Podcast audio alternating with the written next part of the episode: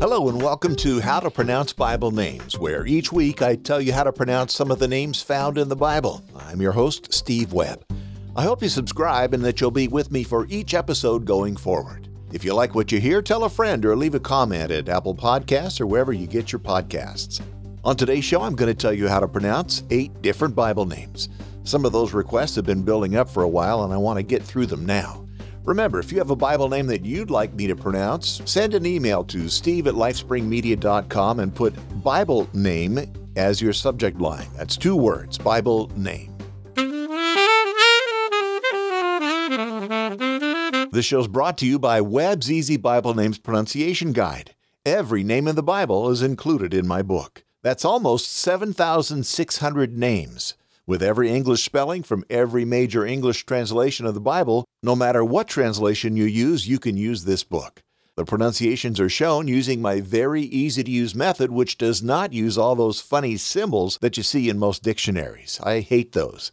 But don't take my word for it. Here's a couple of Amazon reviews. This person says, I read once a week at Mass. Before this book, I would Google for correct pronunciations. I even found a good online resource, but it wasn't complete.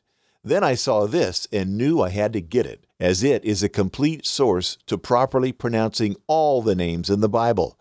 I bought the Kindle version and I'm glad I did, as it's on my phone and I can access it even when I'm in church, should I need to. God bless and thank you, Mr. Webb. Well, thank you for that. And here's another review. I love this book. It no longer freaks me out to be called on to read a Bible passage that contains one of those long people or place names.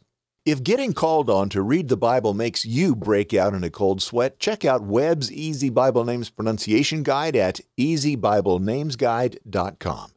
And if you use the promo code PODCAST, you'll get 25% off any downloadable purchase made at the website. That means PDF versions or MP3 versions. Paperback and Kindle versions are available at Amazon, and I can't give you a discount there. So check it out. I think you'll like it.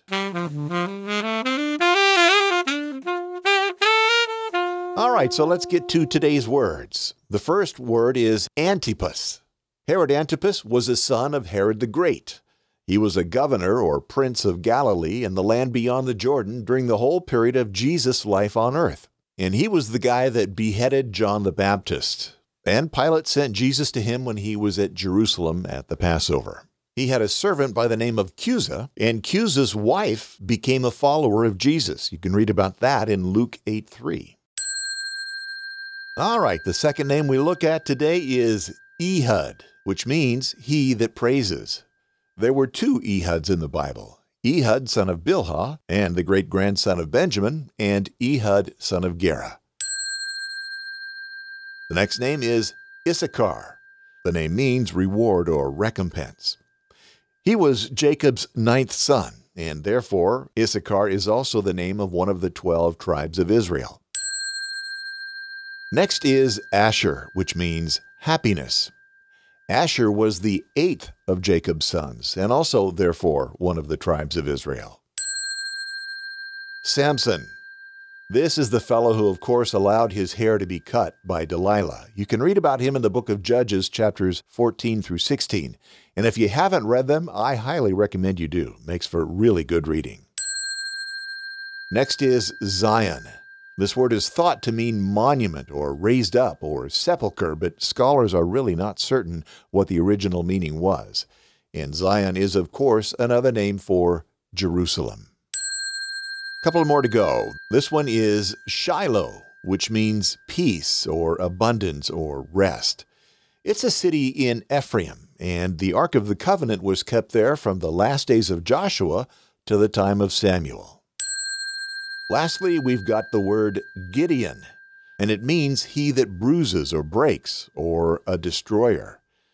Gideon was a general, a very important general. He was also a judge and a prophet whose victory over the Midianites are told in the book of Judges, chapters 6 through 8. You really should take the time to read about Gideon. All right, that does it for today. If you want to get in touch with me about the show or request that I pronounce a Bible name for you, email me at steve at lifespringmedia.com. And in addition to hosting podcasts at lifespringmedia.com, I'm a professional voiceover artist. If you'd like to talk about hiring me to do a commercial for radio or TV or some other project that needs a voice, email me at studio at stevewebvoiceovers.com. And if you'd like more info on my book, Webb's Easy Bible Names Pronunciation Guide, go to easybiblenamesguide.com. And if you decide to buy the PDF or MP3 version or both, be sure to use promo code PODCAST for a 25% discount. Thank you so much for being with me today. If you like the show, please consider subscribing and help me grow the show by telling a friend or 10. And leave a comment in the review section of your favorite podcast app. I hope you'll be back next week when we tackle a half a dozen or so more names. So until next week, may God bless you richly. I'm Steve Webb. Bye.